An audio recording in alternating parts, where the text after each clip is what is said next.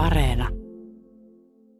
Missä on maan koronajohtajuus? Taittoiko Omikron hallituksen taistelutarmon? Tästä alkaa Politiikka-radio ja minä olen Marjo Näkki.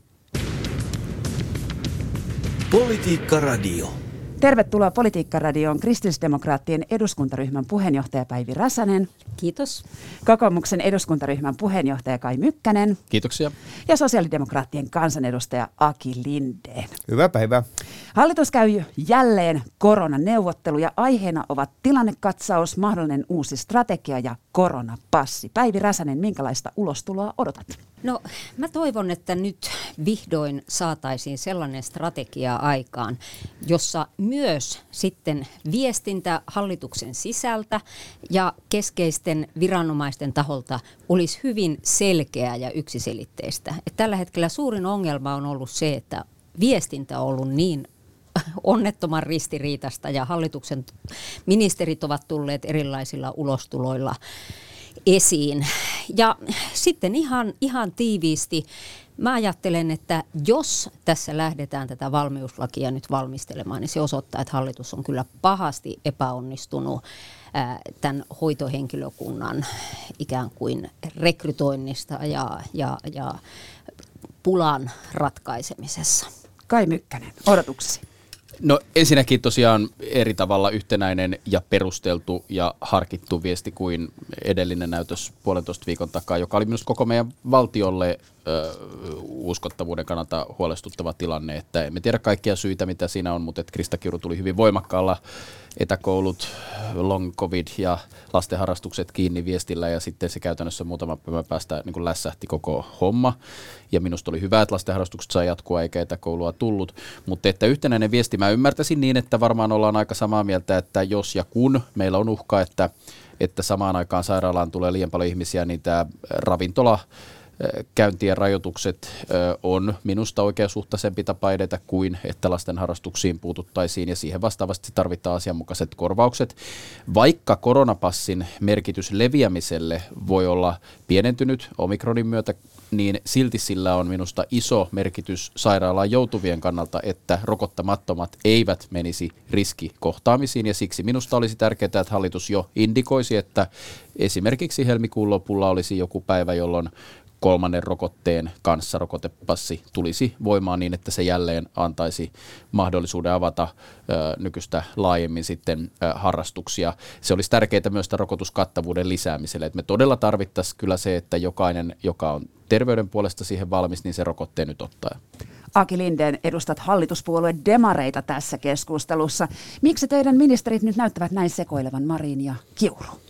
No en todellakaan ole sitä mieltä, että he sekoilevat. Tänä aamuna oli television puolella Yleisradiossa kolme asiantuntijaa keskustelemassa näistä samoista asioista, varsinkin näistä sisältökysymyksistä. Siinä oli kaksi professoria ja, ja kolmas oli tutkija ja he totesivat, että tämä on monimutkaisin vaihe, mitä on koskaan vielä ollut tämän kriisin aikana, johtuen siitä, että tässähän niin kuin viikoittain muuttuu nämä tilanteet ja nythän esimerkiksi asiantuntijat siinäkin tilanteessa antoivat keskenään täysin ristiriitaisia arvioita ja Mun mielestä nyt tärkeintä tämän päivän hallituksen neuvottelussa on se, että he saisivat mahdollisimman hyvän asiantuntija-arvion tästä tilannekuvasta.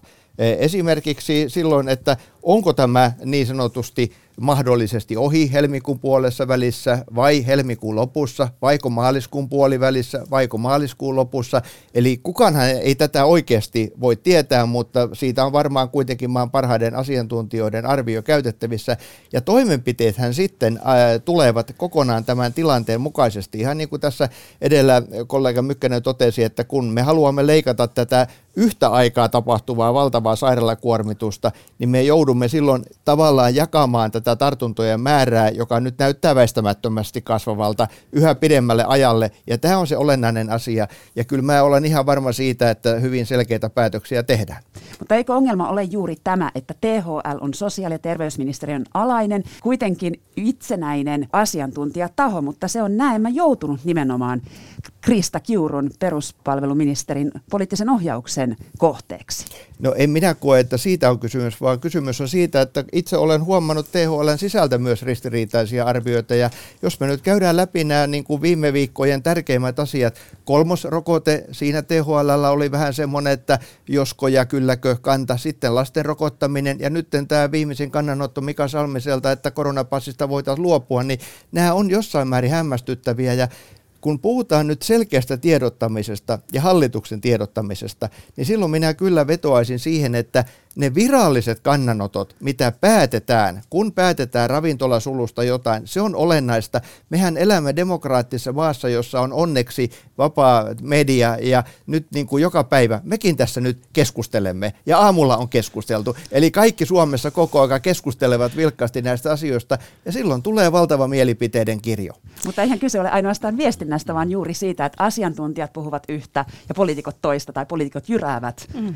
asiantuntijat. No olisi tärkeää, että poliitikot, ministerit kuuntelisi ensin asiantuntijoita ja sen pohjalta sitten päätyisivät yhteisiin esityksiin.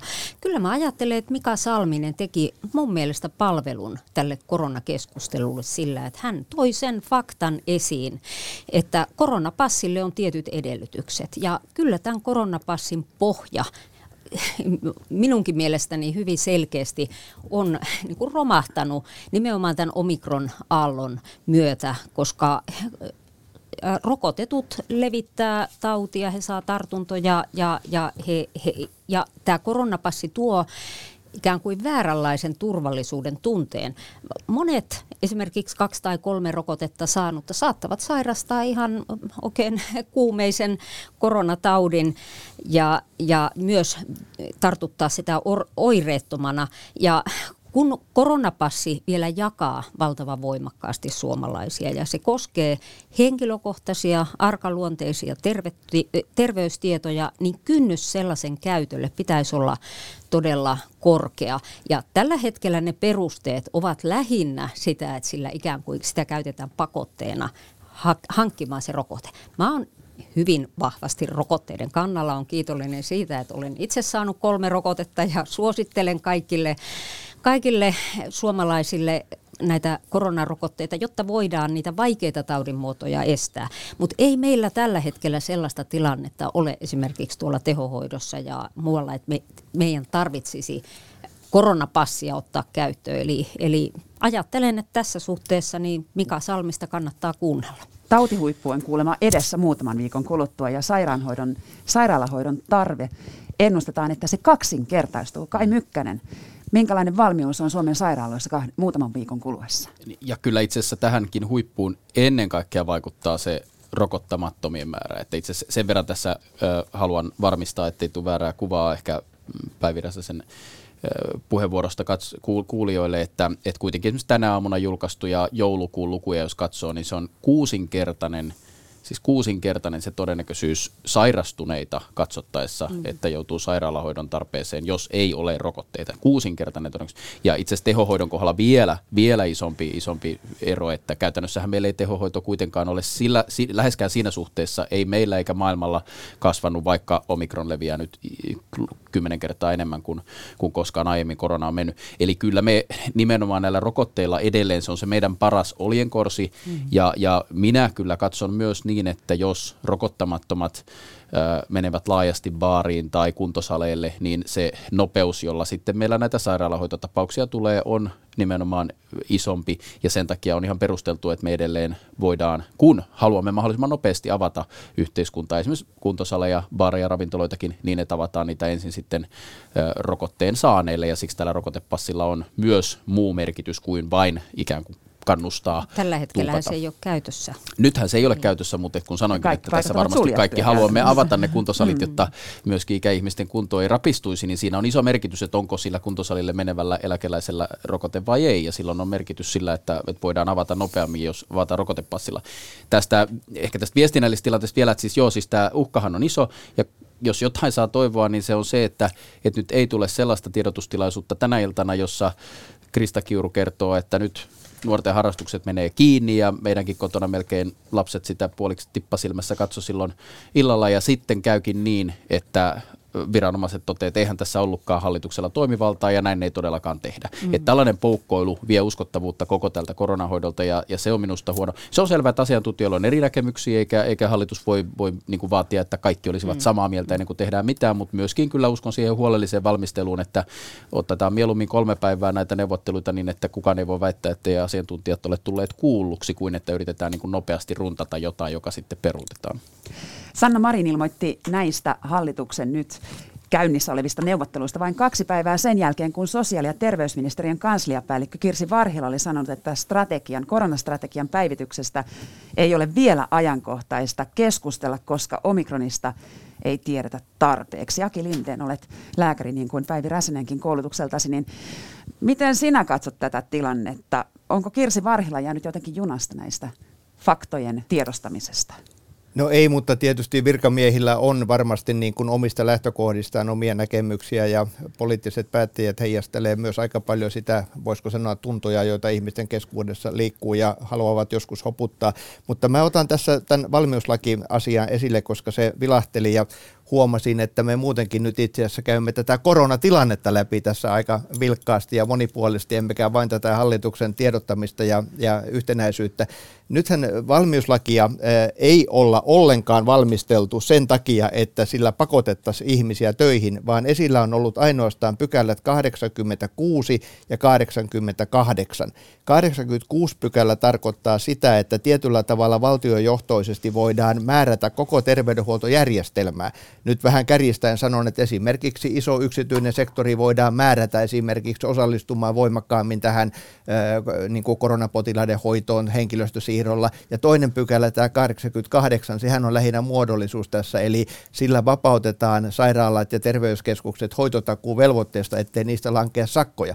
Eli nämä pykälät, jotka liittyvät tähän niin kuin työvoiman säätelyyn, eivät ole olleet valmistelussa ollenkaan esillä. Ja nyt sitten, jos ei valmisteltaisi virkamiesten taholla valmiuslakia, niin kohta oppositio varmaan sanoisi, että jaha, että nyt ei sitten taas ajoissa ole valmisteltu. Viittaan siihen, että jos tämä nyt kuitenkin on eh, kaksinkertaistumassa tämä sairaalakuormitus, kun nyt ollaan jo faktisesti äärirajoilla, ja siihenhän tämä viittaa, että tämä kaksinkertaistuisi, koska nyt sairaaloissa on ne potilaat, jotka ovat saaneet tartunnan kaksi-kolme viikkoa sitten, ja sen jälkeen tartuntojen määrä on kolmin nelinkertaistunut meillä. Ja tässähän on se matematiikka, että tämä omikron ei johda niin usein sairaalaan, mutta jos omikron aiheuttaa kymmenkertaisen määrän tartuntoja, seuraa siitä kuitenkin moninkertainen määrä sairaalakuormitusta. Mielestäni on mahdollista se, että tähän tilanteeseen joudutaan. Mutta jos joudutaan, niin se kertoo kyllä hallituksen epäonnistumisesta, koska tässä olisi ollut runsaasti aikaa vahvistaa terveydenhuollon resursseja. On myös erittäin onnetonta, jos tätä hoitotakuuta ei pystytä toteuttamaan, koska tästähän kärsii koko kansanterveys. Tästä kärsivät monet esimerkiksi sydänleikkausta odottavat potilaat, monenlaisia toimenpiteitä ja leikkauksia ja hoitoja odottavat potilaat, jotka ovat jo nyt joutuneet, joutuneet tästä kärsimään. Ja meillä on se tilanne, että meillä olisi kyllä sote-henkilöstöä. Meillä on yli 70 000 ikään kuin reservissä koulutettua ammattilaista ja monet tällä hetkellä terveydenhoidossa, esimerkiksi hoitajat pohtii alan vaihtoa sen työn raskauden takia. Kai Mykkänen. Niin, meillä ei tar- merkittävää määrää työttömiä terveydenhuoltoalan ammattilaisia olla, että kuinka paljon pystyttäisiin nopeasti sitten palkkarahoillakaan lisäämään. Pitkällä aikavälillä toki tarvitaan tuota, kaksi vuotta sitten me törmättiin tilanteeseen, jossa yhdessä todettiin, että riski siitä, että tehohoidon kapasiteetti loppuu kesken ja ihmisiä ei pystytä hoitamaan, he kuolevat koska eivät saa hoitoa, niin on liian iso. Ja silloin yhdessä todettiin, että muun muassa valmiuslaki nopeana keinona tarvittiin käyttöön. Jos joudutaan tämmöiseen tilanteeseen, niin varmasti pitää sitä vakavasti jälleen tarkastella ja ainakin me suhtaudutaan vastuullisena puolueena kokoomuslaisina tähän asiaan. Mutta tällä hetkellä meillä, me ei oikeastaan voida ottaa kantaa varmaan tähän valmiuslakiin kukaan meistä, kun me ei ole selkeitä skenaarioita, että okei, jos emme rupea ohjaamaan resursseja valmiuslain määräyksillä, niin sitten meillä loppuu hoito näin ja näin tilastojen mukaan, ja jos taas tehdään, niin sitten mistä se on pois. Kyllähän yksityisestä terveydenhuollostakin pois resurssien siirtäminen koronahoitoon tarkoittaa, että joitakin muita tärkeitä hoitoja lykkääntyy. Ei siellä löysää terveydenhuoltoalan ammattilaista siellä yksityissairaaloissakaan ole, että on sikäli haasteellinen. Mutta että, kyllä tässä pitää ensin tehdä kaikki, että pystyttäisiin elämään ilman, että tarvitsee pakottaa resursseja uudestaan valmiuslailla jostain toiseen kohtaan. Politiikka Radio. Politiikkaradion studiossa ovat kokoomuksen eduskuntaryhmän puheenjohtaja Kai Mykkänen, kristillisdemokraattien eduskuntaryhmän puheenjohtaja Päivi Räsänen sekä SDPn kansanedustaja Aki Lindeen. Tehdäänpä kierros. Mikä olisi nyt hyvä strategia Suomelle? Mitä on tapahtunut sille ajatukselle, että virus leviäisi Suomen väestön läpi ja sitä kautta tulisi immuniteettia? No eiköhän se ole tullut vallitsevaksi käsitykseksi itsestäänkin, että nythän ennustetaan jo, että 80 prosenttia sen kohtaa siis sairastamalla tämän viruksen, mutta useimmille meistä se tulee olemaan hyvin lievä, varsinkin jos on ottanut rokotteet. Ja, ja mä luulen, että se strategiahan nyt lähtökohta täytyy olla vaan terveydenhuollon kestävyys kunakin hetkenä, ja minusta se on ollut se käytännössä se kova kysymys tässä tämän koko kaksi vuotta. Et siitähän me silloin alun perinkin lähdettiin, että valmiuslaki ja Uudenmaan sulkuihin ja kouluihin mentiin silloin kaksi vuotta sitten sen takia, että näytti, että meillä sairaanhoito ei ehdi hoitaa kaikkia, jotka tulevisivat potilaaksi. Ja, ja se on se tilanne nytkin, että saadaanko me se viidessä viikossa vai kahdessa kymmenessä viikossa, siitä kai tämä on kysymys, että miten korkeaksi se piikki tulee. Päivi Räsänen, mikä olisi siis sinun mä, mielestä paras strategia? No, mä, mä toivon, että strategiassa huomioitaisiin kansanterveys laajasti, ei pelkästään tämän koronaongelman kannalta, vaan... Eli hoitovelat, sydänleikkaukset, syöpähoidot. Ne, kai, koko tämä koronavelka, joka meille on kertynyt ja, ja kaikkien ihmisten terveys. Ja tähän liittyy muun muassa nämä lasten harrastukset, mutta mä sanoisin, että myös aikuisten liikuntaharrastukset. Mm. Et mielestäni näitä kuntosaleja ja, ja liikuntaharrastusmahdollisuuksia on rajoitettu ylimitotetusti, koska siinä kärsii sitten kansanterveys taas toisesta päästä. Aki Lindeen, strategiasi. Mm. Tiivistäisin kolmeen kohtaan. Ensimmäinen on rokota, rokota, rokota. Tämä on edelleen niin kuin tärkein, tärkein asia.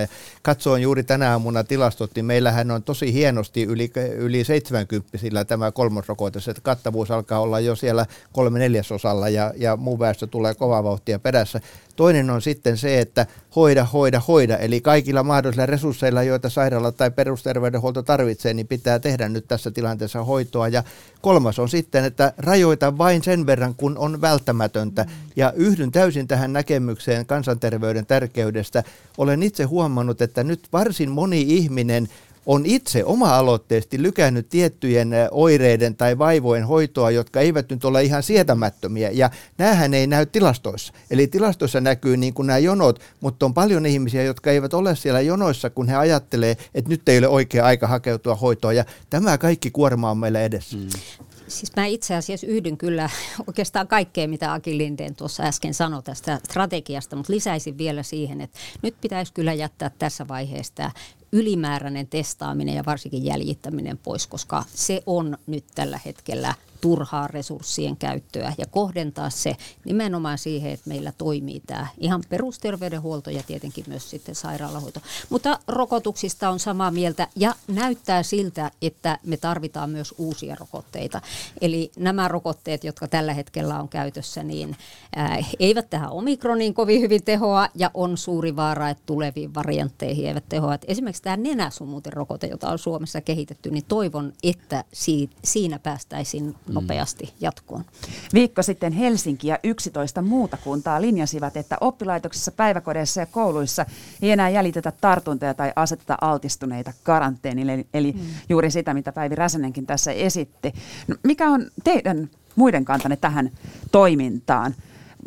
Tässä vähän niin kuin vastustettiin myös vähän niin kuin hallituksen kantaa, eikö totta? Aki Lindeen. No nyt täytyy muistaa, että Suomen tilanne on kovin erilainen. E, tässähän oli juuri tiedotusvälineessä esimerkiksi kerrottiin, että Lapissa ollaan onnistuneesti edelleen pystytty testaamaan ja jäljittämään. Hehän käyttää aika paljon pikatestejä ja heidän infektioylilääkäri Markku Ruuas sanoi, että he on saanut jäljityksellä monta vaihetta niin kuin paremmin hallintaan. Ja ja tilastoja kun katsoo, niin tämähän on sairaanhoitopiireittäin viisinkertainen tämä ero tällä hetkellä. Ja täällä Etelä-Suomessahan ei saada kaikkia ollenkaan kiinnikään. Että todennäköisesti se ero on vielä suurempi. Että on varmasti niin, että pääkaupunkiseudulla ja Uudellamaalla ja Varsinais-Suomessa ja ehkä jollain muullakin alueella ei löydy tällä hetkellä kerta kaikkia resursseja tähän testaamiseen ja jäljittämiseen. Muualla Suomessa vielä löytyy, joten sitä ei pidä niin kuin kategorisesti hylätä sitä vaihtoehtoa siellä, missä siihen resursseja on mutta mitä kouluihin tulee, niin sieltähän on nyt vanhemmilta tullut aika ristiriitaista kannanottoa. Itse olen saanut yhteyttä esimerkiksi vanhemmilta, jotka kuuluvat johonkin riskiryhmiin,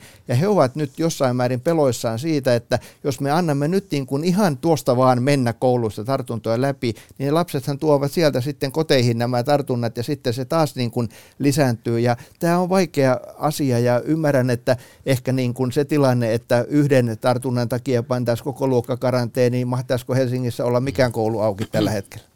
Niin, totta. Niin. Koulu, eri kouluissa on näitä erilaisia käytäntöjä ja välillä Joo. tuntuu, että oppilaan yksityisyys menee jollain tavalla ikään kuin yleisen edun edelle, mikä on hieman kummallista. No näinkin voi olla ja kyllähän siis tässä silloin toissa perjantain jälkeen, kun puhuttiin tai ilmoitettiin ministerin suulla, että, että yksi tartunta johtaa luokan karanteeniin, niin mietittiin monessa kaveripurukassa, että se käytännössä johtaa koulujen sulkemiseen ilman, että niitä päätetään sulkea, että se kertoo se, miten vaikea se olisi ollut ja sitähän ei nyt toteuteta.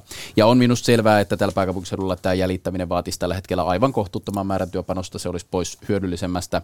Ja sitten toisaalta Lapissa sitä tehtäköön, jos, jos he niin paikallisesti katsovat. Se, mikä tässä musta on, on huonoa, että meillä tämä johtamisjärjestelmä, jossa on tietoisesti alueilla toimeenpano ja harkintavalta, mutta sitten tietysti johtovastuu on valtakunnalla, niin on hankalaa, että meillä STMn kansliapäällikkö ajautuu tilanteeseen, jossa hän sitten kommentoi pääkaupunkiseudun päätöstä jäljittämisen vähentämisestä, että se on suoraan koronastrategian vastainen teko. Tai, sen tai itse asiassa lain, tartuntatautilain, tartuntatautilain jopa, mm. että, että kuitenkin sitten ilmeisesti päätös oli kuitenkin tehty laillisesti ja, ja sitäkään ei ole kiistetty missään tuomioistuimessa, että näin on tehtykin. Että tässä meillä on toinen valuvika, kun kriisiviestinnässä se viesti pitäisi olla aika yhtenäinen. Että tällä hetkellä on ymmärrettävästi vähän epämääräistä monelle myös se, että, että missä määrin altistumisen takia pitää jäädä neljän seinän sisään, missä määrin ei. Et toivon, että tänään myöskin hallitus panostaa siihen, että näitä ohjeita annetaan selkeästi ja jos ne on vähän alueita erilaisia, niin sitten pitää panostaa siihen, että sekin tulee esiin, että nyt näissä ja näissä alueissa niin toimitaan tällä tavalla. Niin ja erittäin iso hämmennyksen aihe on, ovat ikään kuin nämä karanteenimääräykset, joita sitten mm. taas voi antaa tartuntatautilääkäri virallisesti. Mm. No hän ei ehdi juosta jokaiseen kotiin. Ja sitten toisaalta tällainen omaehtoinen karanteeni, etätyösuositukset. Mm. Puhutaan suosituksesta karanteenista. Tämä on sellaista hurlumme heitä, että kyllähän jokainen tietää, että, että itseensä näiden suositusten soveltaminen on äärimmäisen vaikeaa. Joo, ja tällä hetkellä se tilanne on ja se on itse asiassa ollut hyvin pitkään jo niin kuin todella hämmentävä, että monet yrittäjät, koulujen rehtorit, opettajat, vanhemmat o- ovat hämmentyneitä, ottavat ihan meihin kansanedustajiin yhtey- yhteyttä, eivätkä tiedä, että mitkä on määrity- määräyksiä, mitkä on suosituksia, mitä se laki varsinaisesti sanoo, mikä on vaan sitten jonkun ministerin niin kuin mm. mielipide. Eli tarvitaan todellakin sitä selkeää tiedotusta ja tämä epäselvä tiedotus kertoo kyllä myös sitten siitä epäselvästä päätöksentekoprosessista. Mutta se, mitä itse myös toivoisin, jotta meillä kaikilla olisi sama tilannekuva näiden niin kuin kovienkin toimenpiteiden, ihan sen mahdollisen valmiuslainkin suhteen sekä tietenkin myös näiden muiden, muiden rajoitustoimenpiteiden suhteen, niin mä toivon, että pääministeri kutsuisi koolle oppositioryhmien ja kaikkien niin kuin eduskuntaryhmien puheenjohtajat ja puolueiden puheenjohtajat, niin kuin on joskus aiemmin tehty, vaikkapa ihan Teams-kokoukseen. Se olisi hyvin nopeasti ja kevyesti järjestettävissä, mutta mut niin olisi tärkeää, että kaikilla olisi sama tilannekuva, niin silloin se keskustelu olisi myös helpompaa. Ilmeisesti jopa terveysvaliokunnassa, sosiaali- ja terveysvaliokunnassa, jonka jäsen sinä olet, Aki Lindeen, teillä on ollut näkemyseroja jopa hallituspuolueiden kesken, koska viime viikolla aika poikkeuksellisen ulostulon teitte toisten demarijäsenten kanssa ja kritisoitte keskustalaista valiokunnan puheenjohtaja Markus Lohea siitä, että hän oli uskaltautunut kritisoimaan Krista Kiurua. Aki Linden, eikö hallituksenkaan rivit ole nyt ojennuksessa? No eräistä asioista on ollut jossain vaiheessa erimielisyyttä ja toi oli nyt semmoinen ikävä episodi, mutta mä menisin nyt siihen, mikä tässä hetki sitten oli keskustelussa, että meillä on nyt niin valtava määrä mielipiteitä. Asiantuntijoilla, kansalaisilla ja poliitikoilla on, on, on mie- mielipiteitä. Ja mä korostaisin nyt, kun tässä on kuitenkin takana itse asiassa aika kova juridiikka, jolla puututaan elinkeinoelämään, tehdään niin kuin miljoonien vaikutuksilla olevia päätöksiä. Katsoin itse läpi viime perjantain 14. ensimmäistä Lounais-Suomen avin antaman päätöksen, että miten siellä sanotaan, koska viikonloppuna oli vähän ajatusta tehdä niin sanotusti vaalitöitä, eli, eli, eli mikä on mahdollista ja mikä ei. Ja se oli 34-sivuinen päätös, jossa oli erittäin yksityiskohtaisesti perusteltu, koska niitäkin on haastettu hallinto-oikeuksiin ja siellä on eräitä kohtia kumottu hallinto-oikeuksissa, että tämä juridiikka on aika monimutkaista tässä, enkä mene nyt niihin yksityiskohtiin, joista sitten tulikin esimerkiksi Varsinais-Suomessa poliittisilla puolueilla keskenään erilaisia tulkintoja, että saako niitä teltoja pystyttää ja sinne kutsua ihmisiä, mutta korostaisin nyt sitä, että minusta kerran viikossa valtioneuvoston johdolla virallisten päätösten selkeä tiedottaminen, mm. sille ei kukaan voi vapaassa maassa mitään, että sitten niinä kuutena muutena pä- muuna päivänä niin kuin tuhat ihmistä on jotain mieltä näistä asioista, mutta kerran viikossa selkeä niin kuin päätös, mitä on tehty ja miten toimitaan, ja sitten nämä juridisesti kestävät päätökset. Se on asian ydin tässä. Ja tässä taitaa käydä niin, että pääset itsekin sinne valtioneuvoston jäseneksi, kun perhe- ja peruspalveluministeri Krista Kiuri jää äitiyslomalle. No siitä olen ihan jäävi sanomaan mitään, että mitään pyrkyjä ei ole, vaan meillä tehdään niin kuin päätökset sitten aikana näissä asioissa.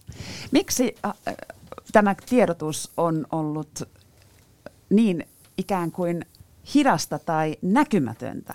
Vielä ensimmäisenä, jopa toisena koronavuonna, niin valtioneuvosto oli esillä kaiken aikaa ja Sanna Marin veti tätä koronaviestintää. Niin, hyvä kysymys, että, että tota, onko se nyt sitten tämä pyritty niin kuin jalkauttamaan vastuuta enemmän alueille ja pitämään tämä normaalimpana, ja meillähän on viety normaali lainsäädäntö enemmän asioita, että ei olla valmiuslain puitteissa, jolloin vastuu myöskin itse tiedotuksesta valmiuslaissa on pykäliä, niin nousee silloin selkeämmin valtioneuvoston kansliaan.